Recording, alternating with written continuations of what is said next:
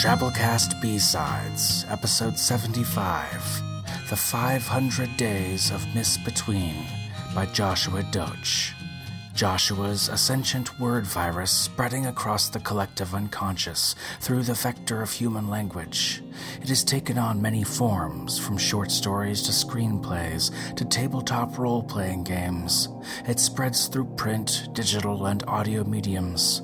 It coalesced as the novel Strangeness in the Proportion and shaped itself into an anthropomorphic guise as lead writer of The Secret World, a massive multiplayer online computer game.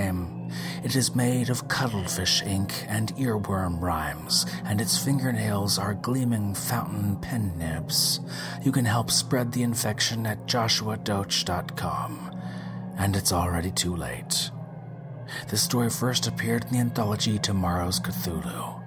The story is read by Escape Pod's founder, Sarah Ely, and produced by Drabblecast producer, Adam Pratt. So without further ado, we bring you The five hundred Days of Miss Between by Joshua Doetsch.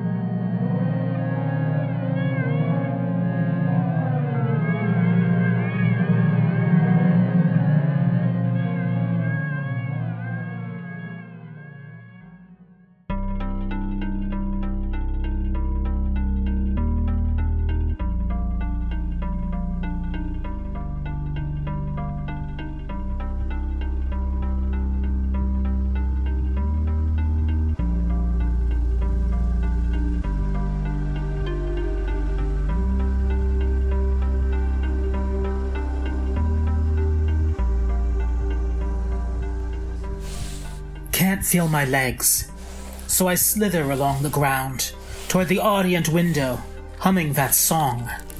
I hear the wet Velcro rip of the thousand hands rending flesh. I see her through the window, that mocking grin. The first thing Miss Between said to me was, "I'm a mad woman with a lab." The second thing she said was that I could leave at any time with no obligation. The third thing was that there could be no questions. Questions would cause her and her offer to evaporate. I believed absolutely in that, so she handed me the murder weapon. No, wait, that's not the beginning. I don't remember exactly when it began. Sometime after Miss Between came out of our touchscreens. Everyone has seen her Tech Talks videos and all their terrible wonder, yet nobody knows where she broadcasts from.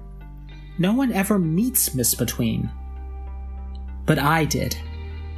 She provided no name, only an address. She said he had done a bad thing, said he deserved it. I swallowed all of my wriggling questions. The nameless man looked old and kindly. He had one eye and smiled as he slept. Oh, how I had wished he had tossed with moaning guilt. Everyone sleeps more soundly with the symbionts. Hesitating, I stood over the nameless man's bed for an hour. With the speed of a carnivorous plant, I took out the dagger. It was carved from bone and coated in lacquer that gave it a greenish hue. I raised the dagger over my head and held it there, squeezing the leather-wrapped handle. Another half hour. My arm ached. I bit my inner cheek and tasted copper. Miss Between had said I could leave at any time.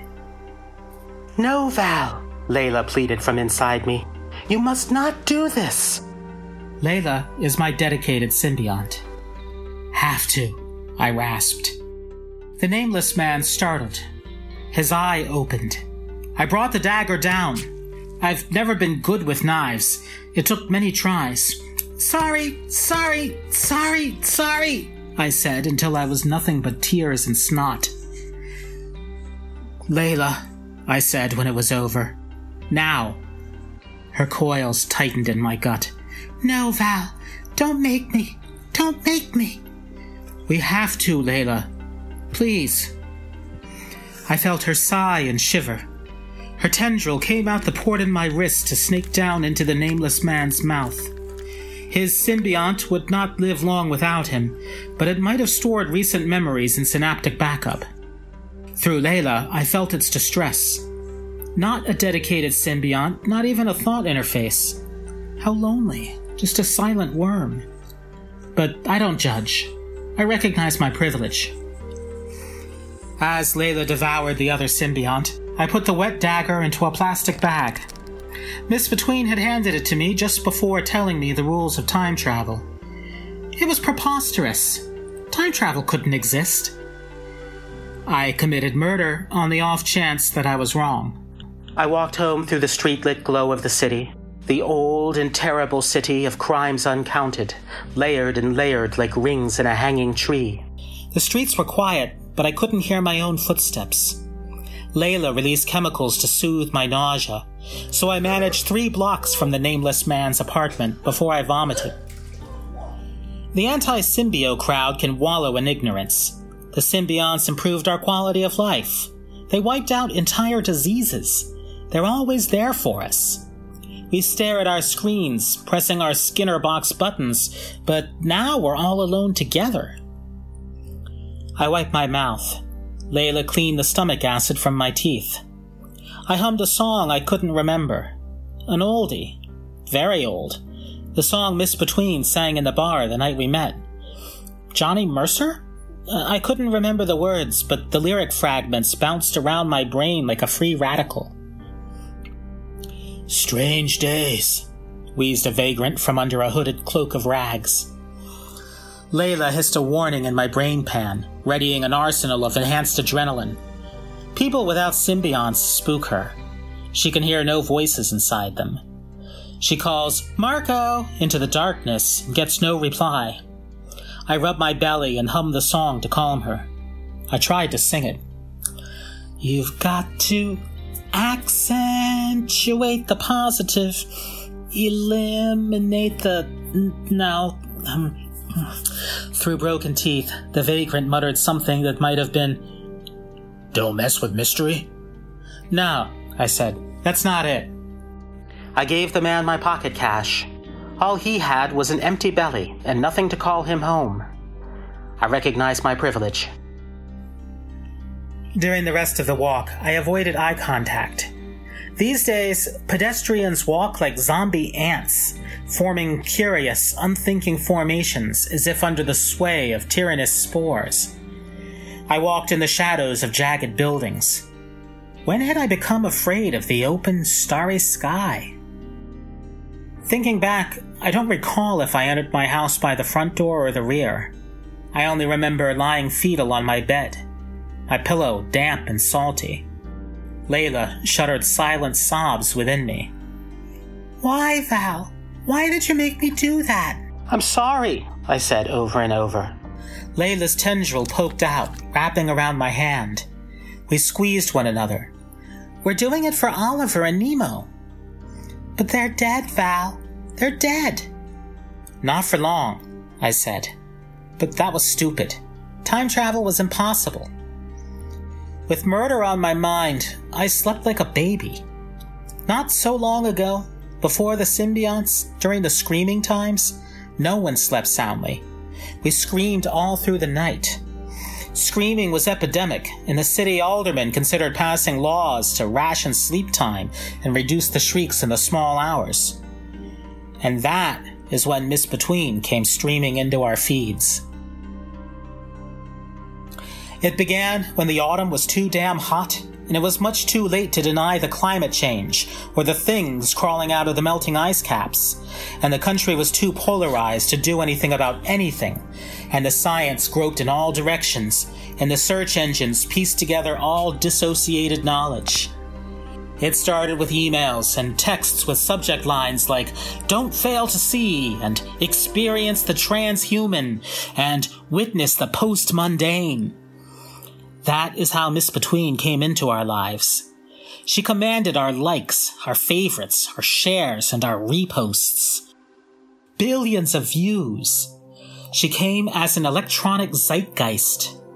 On the internet, everyone's an anonymous spirit, both the message and the messenger.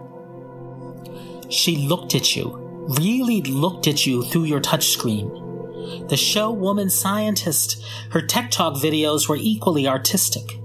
The images, the non sequiturs, the absurd, the grotesque, faces peering out of ultimate space, images so frightful that we might not have slept if not for our symbionts singing us silent lullabies of melatonin. And just when the surreal had tripped all the tumblers in your skull and you heard the creak of the suture cracks opening, hungry and ready, that is when Miss Between would appear. So iconic in her huge goggles, rubber gloves, and waistcoat and suit, rather like a female Tesla. She was the harbinger of the recent surge in scientific discoveries. She dared us to hope. If time isn't a flat petri dish poked by contemptuous fingers, if anything actually begins, then there I was at the bar. I smoked a vitamin-supplemented e-cigarette and complained to the bartender that a vice without self-destruction spoils the poetry. He nodded in the fiber-optic glow of my nauseously nutritious pull. I sighed out blueberry-scented smoke, and we lamented the good old days when cigarettes had the decency to kill. Layla made that happy vibration, hmm, on my inner ear that she makes whenever she finds a tumorous growth to eat. That's when I saw Miss Between, sitting on the next stool as if she had leapt from my touchscreen. She swirled a nuclear blue martini in a rubber-gloved hand. She hummed and sang that old song. What was it called? The earworm lyrics crawled into my head. Why can't I remember? I saw myself in her goggles, mouth gaping. You? You're a mad woman with a lab, she said. Don't be a glum chum. You're a sleepwalker, blind. How can you see the worlds within worlds? Do you know, if you rip open a gravid sand shark's belly, what you'd find? Embryos hunting embryos. Murder in utero.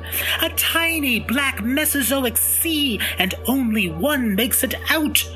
From their perspective, you won. Then the drinks flowed, and Miss Between's sentences went up and down like a rickety carnival ride. She told me my life story. She told me about my twin brother, Oliver, and how he became my parents' favorite the day I announced that they no longer had two sons. The day they threw me out. She told me how Oliver was murdered. She told me how my mom and dad reconciled with me after his death, even paid for all my operations and changed their pronouns. How I hated them for that. As if I had to buy their acceptance with Ollie's blood, as if he was a sacrifice on the altar of their love. Miss Between talked of amputees trying to scratch phantom limbs, and how I looked for my brother's ghost in the bottom of every bottle. There were half-hearted suicide attempts, of course. Never serious. Always across, never along. In the screaming times, before the symbionts, suicide was an epidemic. These days, it's harder to kill yourself when you're deciding for two. The self-murder rates plummeted, and the company building the civic-engendered suicide booths went out of business. We all pretended it never happened. Miss Between told me all these things, and I believed. I had to. Last call drove us out into the damp, hot, deserted midnight streets, and up the dizzy stairs and into her lab. She showed me strange instruments, gaudy machines of glass, metal, and plastic. She threw a switch, and sparks flew, and my hair stood up, and there was a buzzing behind my eyes, and I could see things slithering in the air like the floaters in our peripheral. I saw grotesque shadows squatting on our heads. I saw these things, and I had to believe. I'm so sorry, Nameless Man. I didn't believe in time travel, but I had to believe for Oliver. I took the bone dagger. You've got to accentuate the positive. Can't remember the rest of the words. Something grinds in my chest when I breathe. I remember her voice. Miss Between talks like someone who can barely cage the punchline behind her teeth. I remember how she said the rules of time travel. One, the window is yours and yours alone. A window is calibrated to one person. Only that person can walk in or out of it. A person can only have one window, ever. Two. A window can open to only one time and place. Once set, that window is set forever. Three.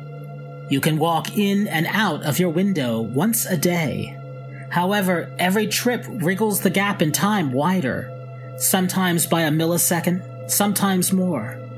You will always arrive a little later than the last trip. When I went back up the dizzy steps with the wet dagger, when I dropped it dripping at Miss Between's feet, I knew she'd let loose the punchline. Time travel is impossible. It can't be real. Silly me. Stupid, evil, wretched me. I'd murdered for a desperate hope. That idiot hope would go to the chopping block, still sticky with the gore of Santa Claus, fairy tales, and all manner of moon-blooded dreams. I shivered. I waited for the axe to fall. And Miss Between did the most unlikely thing. She opened the window. It made none of the gaudy mad science sounds of the rest of her lab. There was no transition between it not being and being. It stretched in trapezoidal shapes and inconstant angles. Colors swirled like a smoking mirror before they settled and cleared. Ollie? I gulped air. I saw him. I saw the scenes moments before his death as it was described to me. Frozen. But, I said, that's too late. No time to warn him. I need more time. Miss Between shrugged apologetically, said it wasn't an exact science. I said, I need weapons, guns, explosives, something formidable. She shook her head and said, nothing synthetic.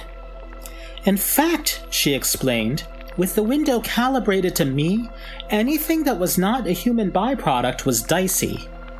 She told me to take off my clothes, the way the big bad wolf, stuffed like a sausage in Grandma's skin, told Red Riding Hood.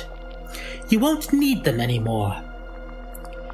She gave me a jumpsuit of supple leather, vat grown from fetal cells. It hugged me wetly. She handed me the dagger and nodded, and I knew what species of bone it was. She injected me with something that made all the colors bleed and every molecule significant. Then I walked through the window. Tiny explosions. My tooth fillings. I tasted copper. Agony. Deja vu. The feeling of a forgotten song on the tip of the tongue. Ollie? Nemo! Layla said in jubilation. Nemo, Nemo, Nemo, Nemo! She could sense her twin, Oliver's symbiont. They were two halves cut from the same worm when we were just children. Oliver struggled, visible in the moonlight. He was bound and gagged on a rough-hewn stone at the center of a natural amphitheater, exactly as the police report said. No time. I ran down the sloping semicircle toward the killing stone. Dozens of steps from holding his hand. I had to get him out of there. No time. And then they were there. No! I saw them by the light of the L E D crosses grafted onto their foreheads. I saw them by the moonlight glinting off the metal peeking from their flesh. Fifteen, twenty, more. The Chromies. Children of the Immaculate Machine. No! Some anti-symbiotes were more radical than others. Some found religion through body modification, transubstantiation through steel, the voice of the Holy Ghost through the wireless connection in their skulls. To them, a body defiled by one of the devil worms was a profanity. They punished the supporters of that lifestyle. Oliver had brought his medical training to this faraway place for charity work, bringing symbionts to impoverished children, and the Chromies had tortured and murdered him. But not yet. No! Layla filled my legs with adrenaline. I never ran so fast. I didn't run fast enough. Many hands tore me away from Oliver. I stabbed and stabbed with the bone dagger, but it was quickly slapped away. Boots and reinforced knuckles hailed down. I swallowed teeth. A knee shattered. Ribs snapped like twigs in the night. Layla tried so hard, pumped so many endorphins, but she couldn't keep up. My left eye socket crunched and closed, an avalanche over a cave. But crueler still, they left one eye open. "Don't you do it," I tried to say through the ruin of my mouth. But they did. They stood with perfect theatrical arrangement, so my view was not obstructed. Every detail I read in the police report. Every horrible daydream and sweat-stained nightmare. I saw it. They crucified Oliver. They slowly cut him open. They pulled out Nemo. Oliver made a muffled scream. Layla screamed, and I screamed. We screamed to the stars and universe with its insane rules that allowed time to bend. Then there was only the sound of the Chromies praying. Then their laughter. Then silence. And then a familiar humming. That old song. Layla stirred in the wreckage of me, sensing a sibling self. A figure hunched some paces away, farther up in the amphitheater. The Chromies laughed and leered at the promise of more bloody fun. My head swam, and it was so hard to see in the moonlit dark. Were my symbiont and I part of triplet sets? No, it was me, come back through the window. I... She shook, barely able to stand. Had it been days? Weeks? Months? However long it took medical and symbiotic care to allow her to limp back through. She fell over, bleeding out from all the places the window had robbed her of her stitches, staples, and artificial bits. Plus, she had watched our brother murdered all over again. I could tell something had been taken from her, something that only showed in her one good eye. She just kept humming that jolly song.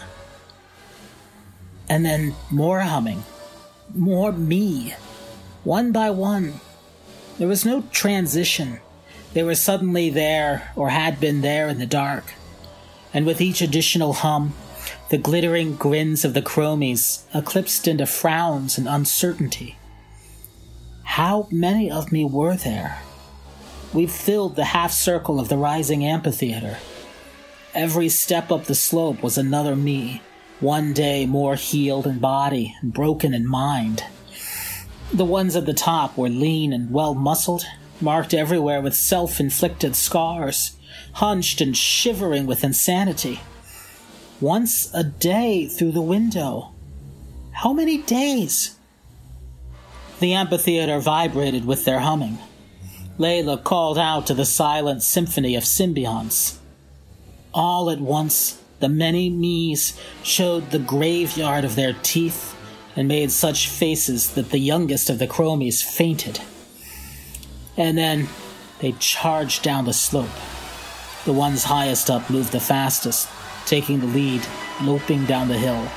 They surged over the weeping Chromies like frenzied maenads, grabbing, biting, rending, pulling flesh from metal. And here I am, crawling up the hill, crawling like a boneless mollusk humiliated by gravity.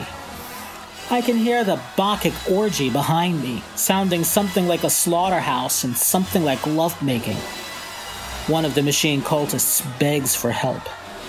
The thousand hands kill and defile. Can't feel my legs. It hurts, something grates inside of me. But I crawl toward the window. Miss Between watches me from the opening. I crawl back to the mask of her mocking grin and all the things wriggling behind it. I crawl back to her made-up rules, the rules that make rescue impossible, but revenge conceivable, the rules that tear down deniability and nurture complicity, She knew. I murdered that old man, not even believing it would work, and she knew.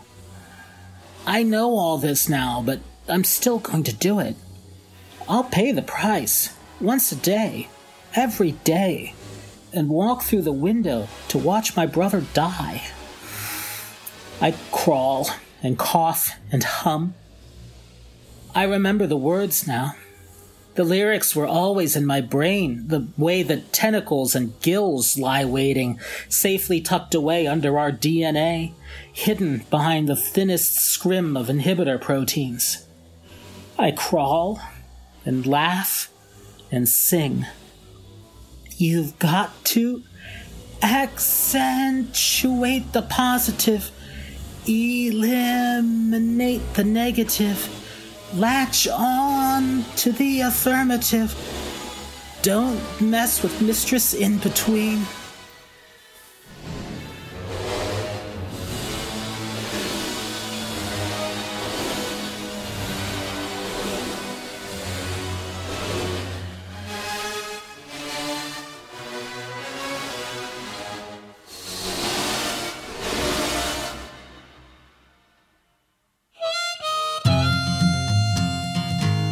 That was our story. Special thanks to our episode cover artist for this Drabblecast B-Sides episode, Thomas Perkins. Thomas is an Emmy Award-winning artist working in the animation industry for television and film since nineteen ninety-seven. He greatly enjoys creating strange worlds for odd folks, and you can find more of his work at thomas perkins art dot com. And thank you from the bottom of our squamous, pulsating ventricles for supporting the Drabblecast as a ten dollars a month member. You play a critical role in this entire show, and without your support, we couldn't do it. And we greatly appreciate it. Like every sailor man should, was the best milkman in the fleet. They were out three days when they heard her break the waves with a crash from a thundering tail. Off the starboard bow there was a humpback cow. Get the milkman ready to sail. Get the milkman ready.